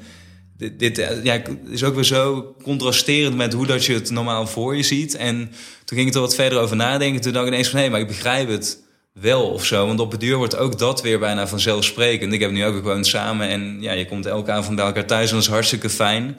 Alleen wat ze ook vaker zeggen van je ziet pas wat je hebt als iets weer even weg is. Dat gevoel kreeg ik er heel erg bij. Maar hoe is die periode voor jullie beiden geweest? Ik weet niet of zich dat laat omvatten nu in een, in een paar minuten. Maar ik kan me voorstellen dat je ook daar, of jullie daar dingen uit hebben gehaald. Ja, absoluut. Um, ik denk dat toen ik Nina ontmoette, toen toen merkte ik zo'n dat gevoel van onzekerheid en afwijzing, wat er zeg maar in vanuit vroeger was, was niet meer nodig voor mijn gevoel. En toen ik haar leerde kennen, toen voelde ik me zeg maar zo, um, voelde dat als, als thuiskomen, even zo gezegd. Het gevolg was eigenlijk is dat ik, dat ik merkte dat ik mijn geluk heel erg liet afhangen van, in dit geval, Nina. En dat is niet iets wat zij deed, dat is iets wat, wat ik zelf zeg maar daarin manifesteerde als het ware. En ik merkte dat ik eigenlijk een soort van afhankelijkheidsrelatie ontwikkelde met, met Nina. Waarin als Nina er niet was, kon ik bij wijze van spreken niet, niet blij zijn. Of als Nina een avond weg was, dan had ik zoiets van, hè, maar en ik dan? Weet je wel? Ja, ja. En op een gegeven moment werd ik me daar bewust van, doordat mijn moeder vroeg van, maar wie ben jij zonder Nina eigenlijk? En toen dacht ik, wow, weet je, dat kwam zo binnen. En vanaf dat moment ben ik zo anders gaan kijken naar, maar inderdaad, want wie, wie ben ik als Sven zonder dat ik per definitie uh, soort van aangekleefd bent bij, bij je partner, weet je wel. En dat, dat, dat, dat gaf zoveel inzicht dat ik op een gegeven moment bedacht van wow, ik, ik, ik ben eerst Sven zelf en dan ben je als Sven, als individu, ben je met iemand. En ja, natuurlijk. Je vult elkaar aan en doet dingen. Ja, maar het moet niet als een soort van uh, organisme door het leven bewegen. En uh, nogmaals, voor Nina werkte dat helemaal niet zo. Maar dat is gewoon iets wat ik zelf, zeg maar, een soort van, uh, denk ik, ontwikkelde. Omdat ik dat gevoel had van, wauw, eindelijk is er, is er iemand, zeg maar. Even heel, klinkt misschien heel, heel triest. Maar um, um, op een gegeven moment, na zoveel jaar samenwonen, merk je ook precies wat jij zegt. Je neemt dingen gewoon voor lief. En je gaat gewoon merken dat je, je leven begint verder zeg maar, te verstrengelen. Wat heel veel moois heeft. Maar wat in mijn geval ook op heel veel fronten niet per se altijd gezonder was. Want daardoor ga je, word je in sommige gevallen misschien nog afhankelijker. Ja, ja. En op een gegeven moment hadden we het er met elkaar over. En toen zeiden we van, maar hoe zou het zijn als we niet meer samenwonen, weet je wel? Niet vanuit het idee dat dat niet, dat, dat, dat wat we hadden niet heel fijn is. En dat we dat niet als plezierig ervaarden. Maar meer om onszelf bewust uit te dagen. Weet je, soms is het, kijk, comfort is prachtig. Maar te comfortabel kan ook, kan ook tegendraads werken. En wat jij net zegt, weet je wel, je, jij, jij noemde het straks al even, van je, je komt thuis en je, weet je wel, het is, je, het is fijn, je bent met elkaar, maar je gaat inderdaad op de bank zitten, want dat is eigenlijk wat je, wat je gewoon uit, van, ja, van uit gemak met elkaar gaat, gaat doen. En um, ook bij ons merkten we ook dat je op een gegeven moment ga je, beland je in een soort van slur, waarin je gewoon maar dingen gaat doen. En toen op een gegeven moment zeiden we van, wat als we onszelf nou gewoon echt uitdagen? Wat als we het onszelf oncomfortabel maken. Zoals David Bowie zei, als je met, met, je, uh, met je voeten in het water staat en je voelt de bodem, ben je niet diep genoeg, weet je wel. En toen dachten we van, hoe zou het zijn als we los van elkaar woonden en gewoon eens even weer, weer geconfronteerd worden met het alleen zijn. Bewust het alleen zijn opzoeken en dat proberen te omarmen. En dat is, voor Nina was dat in veel gevallen een stuk makkelijker, omdat zij daar veel minder moeite mee heeft. Maar ik ben van nature heb ik daar veel meer moeite mee. Zeg maar. Dus vooral voor mij was dat stukje van alleen zijn was veel lastiger. Maar juist omdat het lastiger was, wilde ik het eigenlijk aangaan. Omdat ik het gevoel had dat daar voor mij heel veel ruimte voor ontwikkeling zat.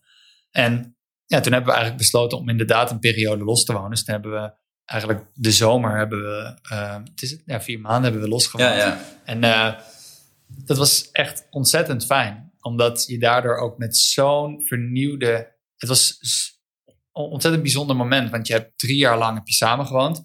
En letterlijk op een gegeven moment, nou je hebt het er maanden over. Op een gegeven moment ga je verhuizen. En je zet je spullen in een ander huis neer. En je beseft van, en nu wonen we niet meer samen. En dat was, aan de ene kant was het echt extreem, extreem vervreemdend. Aan de andere kant was het ook heel vernieuwend. Want alsof je op vakantie gaat en je wordt geconfronteerd met allemaal nieuwe indrukken. Zo voelde het ook weer om even op jezelf te gaan.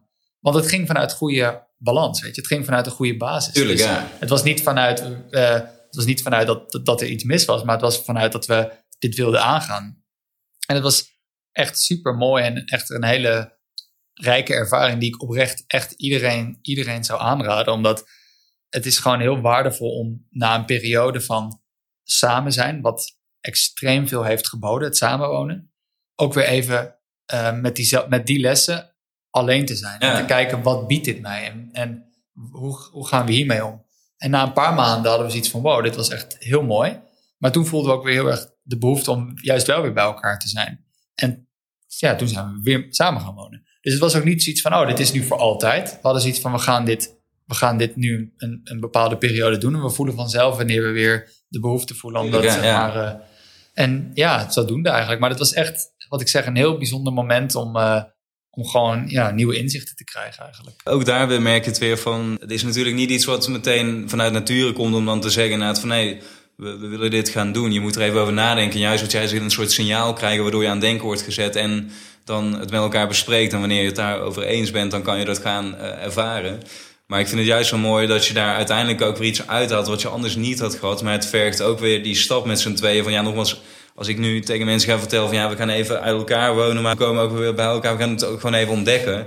Ja, ik, ik zie mensen al kijken, inderdaad, het gaat niet helemaal goed meer of zo. Ja. Terwijl door dat te doen, wat je zegt, je juist weer die, die liefde uh, laat opbloeien. Misschien of in ieder geval weer nieuwe kanten inderdaad van, van elkaar ontdekt, maar ook van jezelf. En daar weer iets elkaar in kan bieden of zo. Die, diezelfde uh, zoektocht, om weer even een bruggetje terug te slaan, die vind ik ook dat je heel erg ziet in jouw verdere manier van expressie, om het zo dan even samen te vatten, om maar een noemer eraan te geven. Maar na je fotografie ben je volgens mij ook al vrij snel begonnen met schilderen, toch? En vanuit daar ook weer andere uitingsvormen gaan, gaan opzoeken. Hoe is die periode voor je geweest? Kan je daar iets over vertellen? Hoe dat zich dus ontwikkelde vanuit fotografie nadat je andere manieren ging aangrijpen en je daar ook misschien ja, niet comfortabel in ging voelen, maar in ieder geval comfortabel genoeg om daar iets mee te doen en dat, dat ook tot uiting te brengen? Ja, ik denk dat diezelfde onbevangenheid waarin ik ooit begon met fotografie en dacht ik ga fotograferen, ik ga dit doen. Um, in dat moment heb ik me ook nooit afgevraagd van uh, ik heb ook nooit belicht vanuit het idee of ik iets wel of niet kon. Ik, heb altijd iets, ik probeer altijd iets te belichten vanuit wat goed voelt. Dus een, een argument om met iets niet te beginnen zou natuurlijk kunnen zijn dat je begint als de student. En dat je niet meteen in staat bent om iets uh, te meesteren, weet je wel. Ja. En dat per definitie ook meteen de schoonheid eigenlijk ervan. Uh, wat jij net zegt, weet je wel, van je begint met gitaar spelen en het duurt wel even voordat je A, of het goed kan, of dat je beseft van wow, dat, ik kan hier wel echt serieus iets mee doen. Maar ik, ik heb altijd voor mezelf iets willen belichten vanuit een behoefte om iets, om iets te willen doen, vanuit dat ik het leuk leek, of dat, dat ik de behoefte voelde om het te doen. En zo, ja, zo was het eigenlijk ook met schilderen. Dus ik, ehm, ik dacht, oh, het lijkt me echt super interessant om te gaan schilderen. En ik kocht schilderspullen en ik ben gaan schilderen. En ja, natuurlijk had ik mezelf kunnen afvragen van, ja, kan ik het wel of niet? Maar voor mij, dat, dat, ja, voor mij zijn dat niet dingen, daar denk ik niet over na. Weet je? Dat zijn voor mij niet, dat zijn niet ehm, oordelen met waar, waarop ik iets wel of niet baseer, zeg maar. Voor mij is het van, voelt het goed? Ja, dan ga ik het aan. En dan is het niet van, kan ik, ben ik hier goed of slecht in? Dan is het gewoon van, hoe voelt het? Weet je wel? En ja, ja. Met, wat ik zeg, met diezelfde bijna kinderlijke onbevangenheid ben ik, ben ik begonnen met schilderen. En uh, uiteindelijk ben ik met, met, met, met films aan de slag gegaan en ben ik met geluid aan de slag gegaan en ben ik gaan ontwerpen. En ja, zo zijn eigenlijk al die vormen zijn vanuit diezelfde notie van ik wil iets maken of ik wil mezelf uiten of ik wil iets proberen of ik heb een idee. Hoe kan ik dat gaan doen? Welke vorm is daar het meest toepasselijke voor? En um, ja, zodoende is dat, is dat eigenlijk altijd, uh, is dat eigenlijk altijd ontstaan. Um, dus ja, nogmaals, nooit, nooit vanuit, het, vanuit het idee of ik iets wel of niet kan, maar puur vanuit een gevoel of ik iets wel of niet zou willen. En, en ben je dan ook nooit, want ik vraag me dat vaak af als ik jou werken zie, juist inderdaad omdat je zoveel vormen aangrijpt uh, om, om iets mee te doen. Ik ben zelf altijd heel erg uh, perfectionistisch. En dat, ik ben me daar ook van bewust dat me dat soms tegenhoudt in dingen die ik uh, wil doen. Omdat ik dan meteen een soort ideaalbeeld voor ogen heb. En als het daar niet aan voldoet, vind ik het niet waard om het de wereld in te helpen of zo. Um, maar van de dingen die ik van jou zie, heb ik vaak zoiets van: heb je dan niet op het moment dat je uh, eraan begint en je kent het nog niet inderdaad, dus een nieuw terrein of zo, maar een, een soort van gevoel van: oh, dit kan ook falen of zo? Of van dit kan ook gewoon, weet je wel, als je het voor het eerst een doek hier neerzet, dan kan ik me voorstellen dat ik daar mijn kwast aan denk van ja, en, en nou, weet je wel, wat, wat gaat er nu gebeuren? Ben je daar totaal niet mee bezig of, of hoe, moet ik dat, hoe moet ik dat zien? Ik denk dat misschien een beetje dezelfde vraag met van wat is de definitie van succes? Wat, wat is de definitie van falen? Weet je wel? Is het faalt iets op het moment dat het uh, dat de schilderij niet zou verkopen of dat de schilderij niet mooi zou zijn? Of faalt iets op het moment dat ik niet weet wat ik ermee moet? En is dat dan echt falen, weet je wel? Of is dat dan op zo'n moment juist iets heel moois? Um, ik denk dat iets doen zoals schilderen, uh, ook daar zit een soort van ideaalbeeld uh, aan verbonden van, oh, maar dan moet het er zo uitzien. Of dan moet het hier of hier aan voldoen, of dan moet het verkopen, of ja, en dat, dat, dat lukt misschien ja. En nogmaals, dat voor mij zijn, ik denk niet op die manier, omdat ik mezelf altijd heel vrij probeer te houden. Dus ik probeer mezelf niet te beperken door dat soort uh, kaders om mezelf heen te plaatsen. En ik probeer dus ook niet dat soort, dat soort uh, definities te hebben. Uh, en daarnaast denk ik dat al zou het resulteren in iets wat ik niet mooi vind, dan alsnog is de weg ernaartoe is waarschijnlijk heel wezenlijk geweest, weet je wel. Dus al zou ik inderdaad iets schilderen en denken, fuck, dit is echt niet hoe ik het had gehoopt, dan alsnog heeft dat moment me waarschijnlijk heel veel kunnen bieden. Dus ook al is dan zeg maar het, het resultaat dat ik iets niet mooi vind, dan alsnog is het moment waarschijnlijk heel rijk geweest en heeft me heel veel geboden. Dus dan nogmaals, wat is, is, is dat dan, heeft dat dan gefaald? heeft het dan geen succes? Of heeft het dan juist veel succes omdat het me iets heeft geboden? Weet je wel? En um, kijk, ik weet nog dat toen ik begon met schilderen, toen um, een, volgens mij mijn tweede of derde schilderij zette ik online.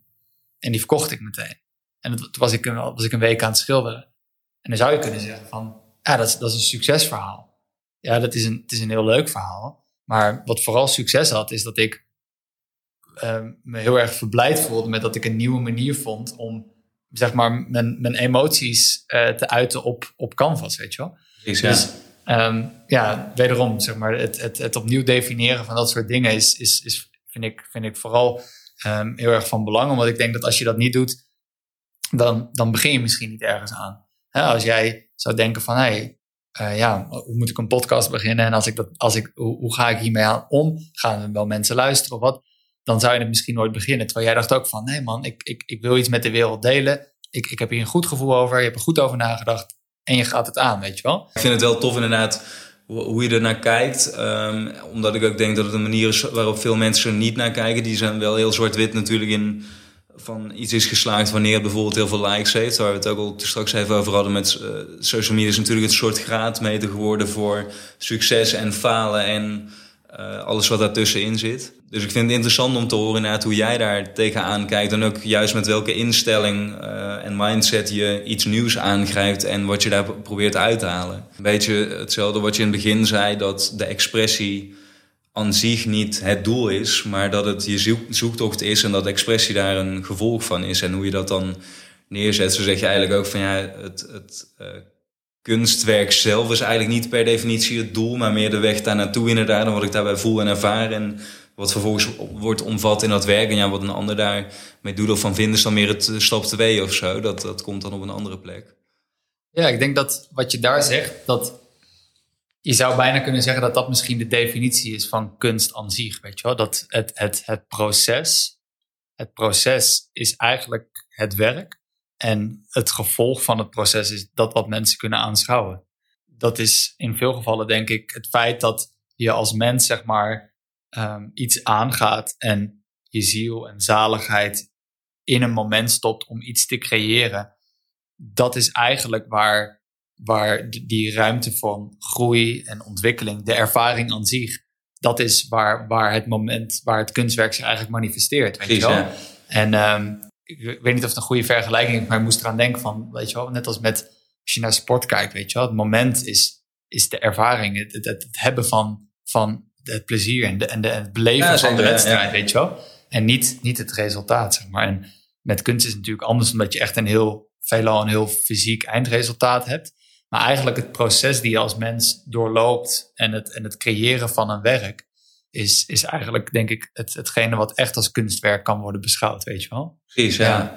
Ik vind überhaupt sport altijd een hele fijne vergelijking eigenlijk om, om heel veel dingen uh, naast te leggen. Omdat het een, voor iedereen herkenbaar en duidelijk proces is. Ik sport bijvoorbeeld bijna elke dag en dan vragen mensen wel eens van... Oh, ja, probeer je dan een, een ziek gespierd lichaam te krijgen? Of wat is het dat je daaraan zoekt? Want dat is natuurlijk altijd het beeld eigenlijk van een fit iemand is voor, voor een man dan heel breed en gespierd en gezond zou dat ook meteen moeten uitstralen. Uh, terwijl ik dan zelf altijd zeg van ja, voor, voor, mij is het wel een mentaal iets. Dat ik me en daardoor uh, fijner in mijn vel voel zitten. Maar ook dat ik elke dag een soort van dat, dat doel bereik wat ik mezelf uh, heb gesteld. En dan binnen de sport waarin ik mezelf prettig voel. Maar ook dat dan een bepaalde commitment vraagt van je, wat ik toen straks ook al een keer zei. Maar dat je, je kan niet zeggen van ja, ik wil even binnen twee dagen fit worden. Het kost een soort effort om daar te komen, waar heel veel mensen dus ook niet kunnen komen.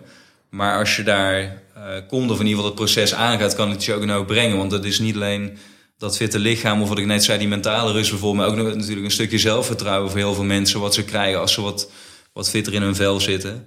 En zo zie je dat ook met creatieve processen inderdaad. Van het is natuurlijk heel makkelijk om. Um, Stel dat ik nu uh, artiest wil worden en er ligt ergens een kant-en-klare track in een studio waarvan ik weet van hé, hey, dit gaat een hit worden. Ik hoef hem alleen maar op te halen en een paar duizend euro neer te leggen.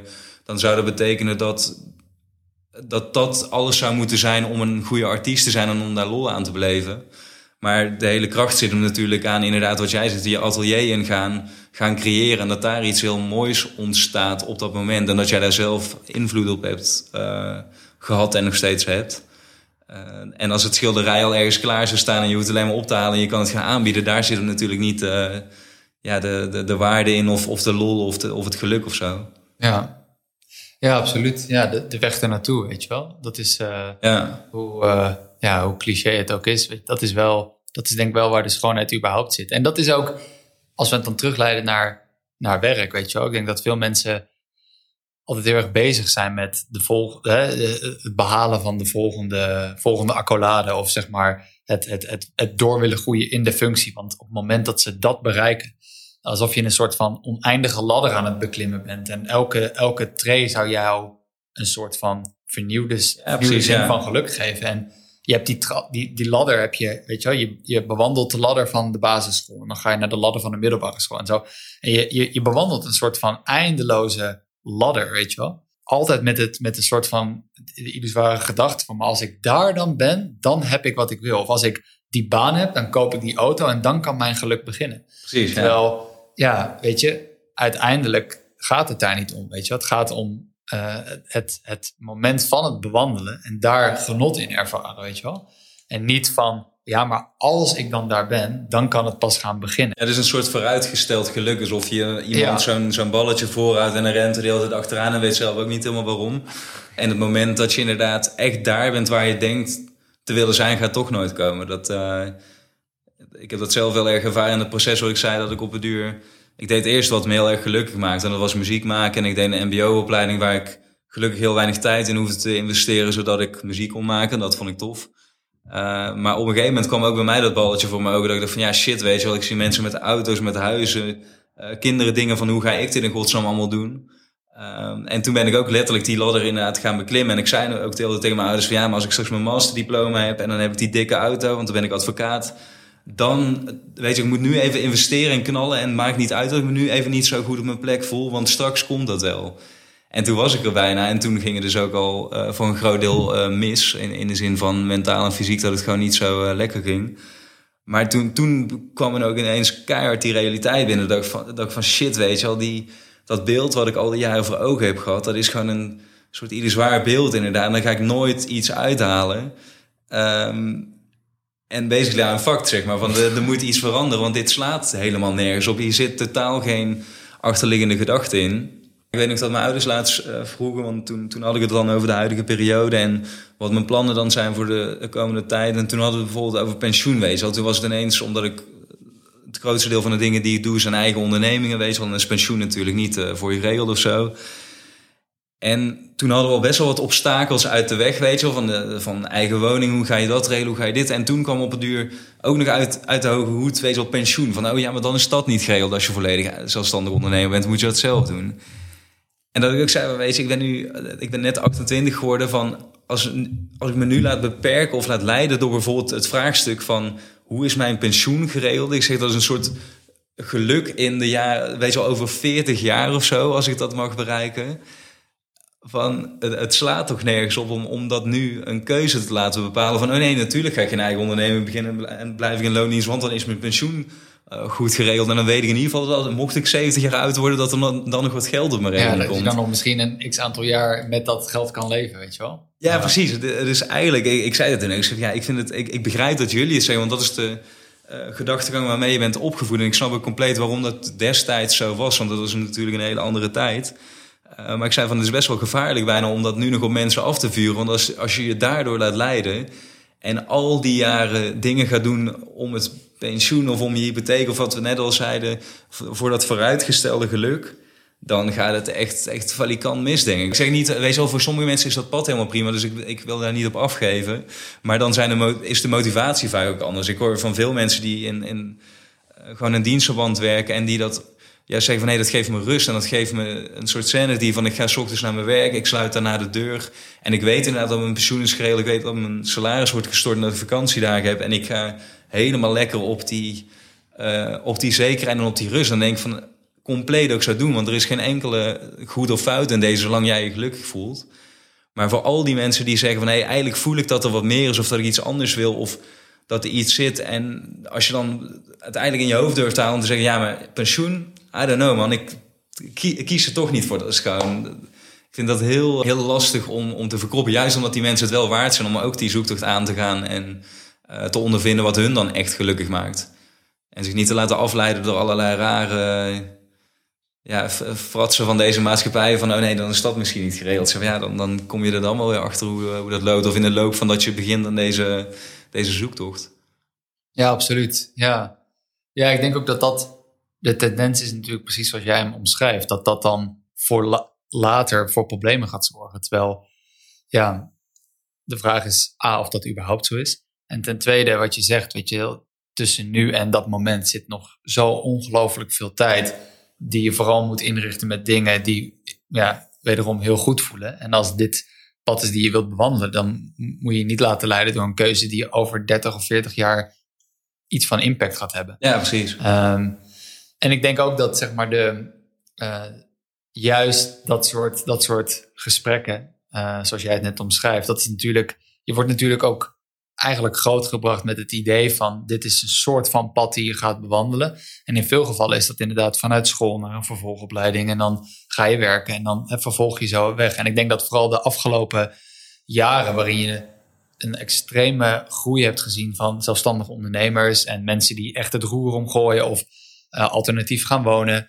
Um, dat, dat mensen ook wel inzien van, oh wacht even, er zijn heel veel andere manieren om het ook te doen. En daarbij moeten we natuurlijk ook zeggen dat in deze tijd um, hebben we zoveel meer mogelijkheden. In die zin dat um, ik denk dat vroeger in, in, in de manier waarop mensen uh, uh, toen in het leven stonden, toen naar dingen keken, de mogelijkheden die ze toen hadden, dat dingen echt wel anders waren. Dus nu hebben wij natuurlijk ook tot op zekere hoogte um, makkelijker praten. Tuurlijk, er waren altijd wel mensen die rebelleerden en die eigen keuzes maakten. Dus het is niet zo alsof het onmogelijk was. Maar nu met inderdaad het stukje social media en de talloze dingen waar je uit kan kiezen. Of de talloze manieren waarop je bijvoorbeeld geld kan verdienen. Uh, dat werkt natuurlijk ook heel inspirerend. Want je ziet, hè, je ziet het, het voorbeeld van anderen. Je laat je inspireren. Je kan met mensen in contact komen. Dus ja, weet ja. je, al die mogelijkheden kan je voor jezelf creëren. Ik kon vrij makkelijk beginnen met fotografie, mijn foto's online zetten, mailtjes sturen naar iedereen en binnen een, binnen een paar dagen voor iemand fotograferen. Weet je wel? Um, dus al die tools die wij nu tot onze, tot onze beschikking hebben, zorgen er ook voor dat wij in staat worden gebracht om ook in veel gevallen nieuwe keuzes te maken. Dus um, ja, het is absoluut iets wat meer van deze tijd is, maar dat komt denk ik ook wel voort uit het feit dat wij nu met zo, in zo'n andere omgeving leven waarin we zoveel meer tot onze beschikking hebben. Um, maar daarom is het juist goed om dat soort gesprekken te hebben, denk ik. Om juist dus ook um, ja, andere mensen ook inzicht te bieden in hoe het ook kan, weet je wel. Ja, natuurlijk. Kan je dan misschien ter afsluiting... Um, want op dit moment, je bent art director bij uh, Revit. Daar hebben we het niet echt uitgebreid nu over kunnen hebben. Maar in ieder geval, dat, dat is ook eigenlijk denk ik ontstaan uit die shoot waar je het over had. Inderdaad, dat contact dat het uh, is voort blijven vloeien. Je hebt uh, voor grote merken en tijdschriften werk verricht en dat doe je nog steeds. je werkt met toffe artiesten samen. Daar zie ik vaak een hoop van voorbij komen die, die de weg naar jou weten te vinden. Ik zag een blauwtsoen cover. Ik heb volgens mij met de Wolf vaker gezien dat je daarmee op pad bent. Wat is een van de dingen die iemand die nu bijvoorbeeld dit luistert... en die denkt van hé, hey, op creatief gebied wil ik mezelf ook gaan uiten... en ik heb daar een soort plan bij... Um, ik wil niet naar een soort gouden tip vragen, want ik weet dat die er niet is. Wat raad je hun aan om te doen of te gaan doen of te bedenken voor zichzelf? Ik denk sowieso beginnen met zeg maar, het herdefiniëren van principes die wellicht voor uh, tegenovergestelde keuzes kunnen leiden. Dus inderdaad, herdefinieer succes, herdefinieer falen voor jezelf. Om voor jezelf je niet daardoor te laten leiden. En vooral als ik één ding zou kunnen zeggen, wat voor mij altijd de samenvatting is geweest van mijn reis, om het even zo aan te duiden, en wat voor mij echt de reden is van waar ik nu sta, is dat ik altijd zeg maar, bewust ben gebleven van het feit dat ik keuzes wil maken waar ik me goed bij voel. En dat is voor mij is dat de, de, de rode draad voor hoe ik mijn leven heb geleid en hoe ik mijn leven wil leiden, zeg maar. Door me niet te laten leiden door eventuele bezwaarlijke uh, rationele gedachten als succes of als falen, maar dicht bij mijn gevoel blijven en denken van wacht even, wat voelt goed? Want uiteindelijk, wij kunnen nu hier een gesprek over hebben en ik kan duizenden dingen vertellen aan mensen, maar uiteindelijk weten mensen heel goed zelf wat ze willen. En dat is, dat is de schoonheid. Je, wordt, je zal merken dat je wordt beloond op het moment dat je keuzes maakt die dicht bij jezelf voelen. Want dat is de enige manier om om, om met waarheid in het leven te staan, weet je wel. En uiteindelijk is die manier maken van keuzes die goed voelen, waarvan je diep van binnen weet dat dat hetgeen is wat je moet doen. Dat is de enige manier om goed werk te doen en om uiteindelijk op de lange termijn ja, een stukje zingeving te ervaren in het leven, weet je wel. En nogmaals, ik, we kunnen hier uren over praten en we kunnen duizenden, duizenden referenties ja, nee, geven. Dat, dat gaat niet. Uh, uh... Nee, maar ik bedoel meer om aan te geven dat het enige wat ik mensen zou willen meegeven is dat ze het al weten. En dat, dat, dat er dus geen anderen voor nodig zijn om ze dat te vertellen. Uh, en wellicht dat dat nu wel het geval is omdat we ze kunnen inspireren. Dat zou heel mooi zijn. Maar feitelijk gezien zit de kracht al van binnen. Mensen weten als beste wat goed voelt, wat niet goed voelt, waar ze behoefte aan hebben, waar ze geen behoefte aan hebben. Maar je moet leren luisteren. Je moet tijd nemen om naar jezelf te leren luisteren en te voelen van dit is wat ik wil. Weet je wel, leer te luisteren naar die innerlijke stem, want die spreekt altijd de grootste vorm van waarheid. Weet je wel, dat heeft voor mij heeft dat altijd ja, mijn weg, mijn weg uh, gebaand en uh, dat is het enige wat ik mensen kan meegeven feitelijk. Gezien. Ja. als je daaraan toegeeft of in ieder geval naar luistert en die weg inslaat, dan komen die dingen zoals die grote merken wat je zei, nou die komen niet vanzelf. Want je hebt alsnog moeten mailen, maar eh, ik heb wel altijd het idee dat je dat dan ook denk ik uitstraalt, zowel in je werk als in hoe je bent. En wat je daarmee um, naar, mensen brengt. En, en dat een merk dus bijvoorbeeld dan zegt van ja, daardoor, daarom wil ik met jou werken. Ik geloof ook niet dat het inderdaad per se alleen bijvoorbeeld de foto is die je produceert, maar gewoon het hele geheel van inderdaad dat jij weet wat je wil en dat je daarachter staat en dat je dat gevoel weet over te brengen naar anderen. Uh, dus ook middels al, alle manieren van expressie.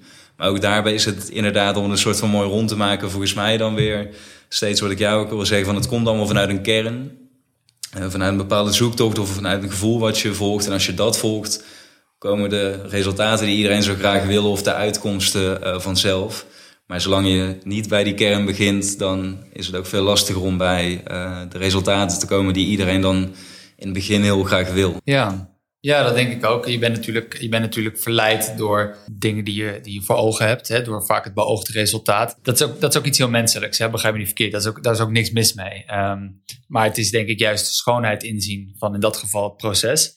En nogmaals, het, het, de notie van eerlijk werk doen begint bij eerlijk zijn naar jezelf. En vervolgens kan je dat ook uitstralen naar anderen. En zal, zal dat zorgen voor mooi werk en eerlijk werk. Dat is niet, dat is niet nogmaals, dat is niet beperkt tot tot kunst. Dat is in alles, weet je wel. En dat is ook in je relatie zo. En dat is in je vriendschap zo. En dat is in, in de relatie die je hebt met, je, met, met de wereld. In elke vorm daarvan. Dien je in eerlijkheid daarmee om te gaan. Want dat is de enige manier waarop je je verhoudt tot de wereld. De eerlijkheid. Dat is ook in veel gevallen hetgene wat er ontbreekt. Alles wat wij ervaren op deze wereld en het feit dat er zo ongelooflijk veel gaande is, is omdat er in heel veel gevallen een, een, een, een zin van eerlijkheid ontbreekt vooral van mensen naar zichzelf en dus naar de ander en dus naar de rest. En ik denk dat als we alle zullen leren om in eerlijkheid zeg maar, naar onszelf te keren en daar goed naar te luisteren, dan is het natuurlijk gevolg daarvan dat alles veel meer in harmonie is met elkaar. En uh, ja, dat is het enige waar ik voor kan hopen. Precies, ja. ja. Nou, ik denk dat dat uh, hele wijze woorden zijn om, uh, om mee af te sluiten. Ik zou zeggen dank voor je tijd en dank voor, voor alle waarden die je hieraan hebt willen toevoegen. En dat je ja, je verhaal en je kennis en ervaring vooral wilde delen ook met anderen. Um, nogmaals, ik zei, ja, dat was ook nog geen podcast of iets dergelijks van jou te vinden. Ik vind het altijd een heel mooi medium om net even een, graadje dieper op iemand in te zoomen of zo. En, en daar meer over te weten te komen om vervolgens inderdaad zelf ook te begrijpen waarom dingen zo, zo zijn en hoe dat diegene over dingen denkt. Dus uh, nogmaals thanks dat jij wel open stond en, en de tijd wilde nemen. Ja, jij bedankt. Bedankt voor, voor de tijd en voor het willen luisteren. Ja, zeker. Nee, ja. Heel graag gedaan en ik vond het, ik vond het heel waardevol. Thanks. Ja, likewise. Thanks. Yes, thanks dat je weer was en luisterde naar deze bijzondere aflevering met Sven. Ik kijk met ontzettend veel plezier terug op onze ontmoeting en raad je ook zeker aan onze werk te gaan checken. En in de volgende aflevering praat ik met Diewertje Heuvelings, die onlangs haar debuutroman Anxiety uitbracht. Ze werkte jarenlang bij Spotify en een groot platenlabel in New York, maar wist stiekem al lang dat ze schrijfster wilde worden. Tot vorig jaar hield haar tegen om die droom te verwezenlijken, maar door een bijzondere gebeurtenis in haar leven kwam daar verandering in. En wil je nou eens eerst op de hoogte zijn van de nieuwste aflevering? Dan kan je abonneren op deze podcast via platform waarop jij het liefste luistert. En laat een reactie en een beoordeling achter om mij te laten weten wat je van deze podcast vindt en wie jij graag in een van de volgende afleveringen zou willen horen. Dus laat van je horen en tot de volgende aflevering.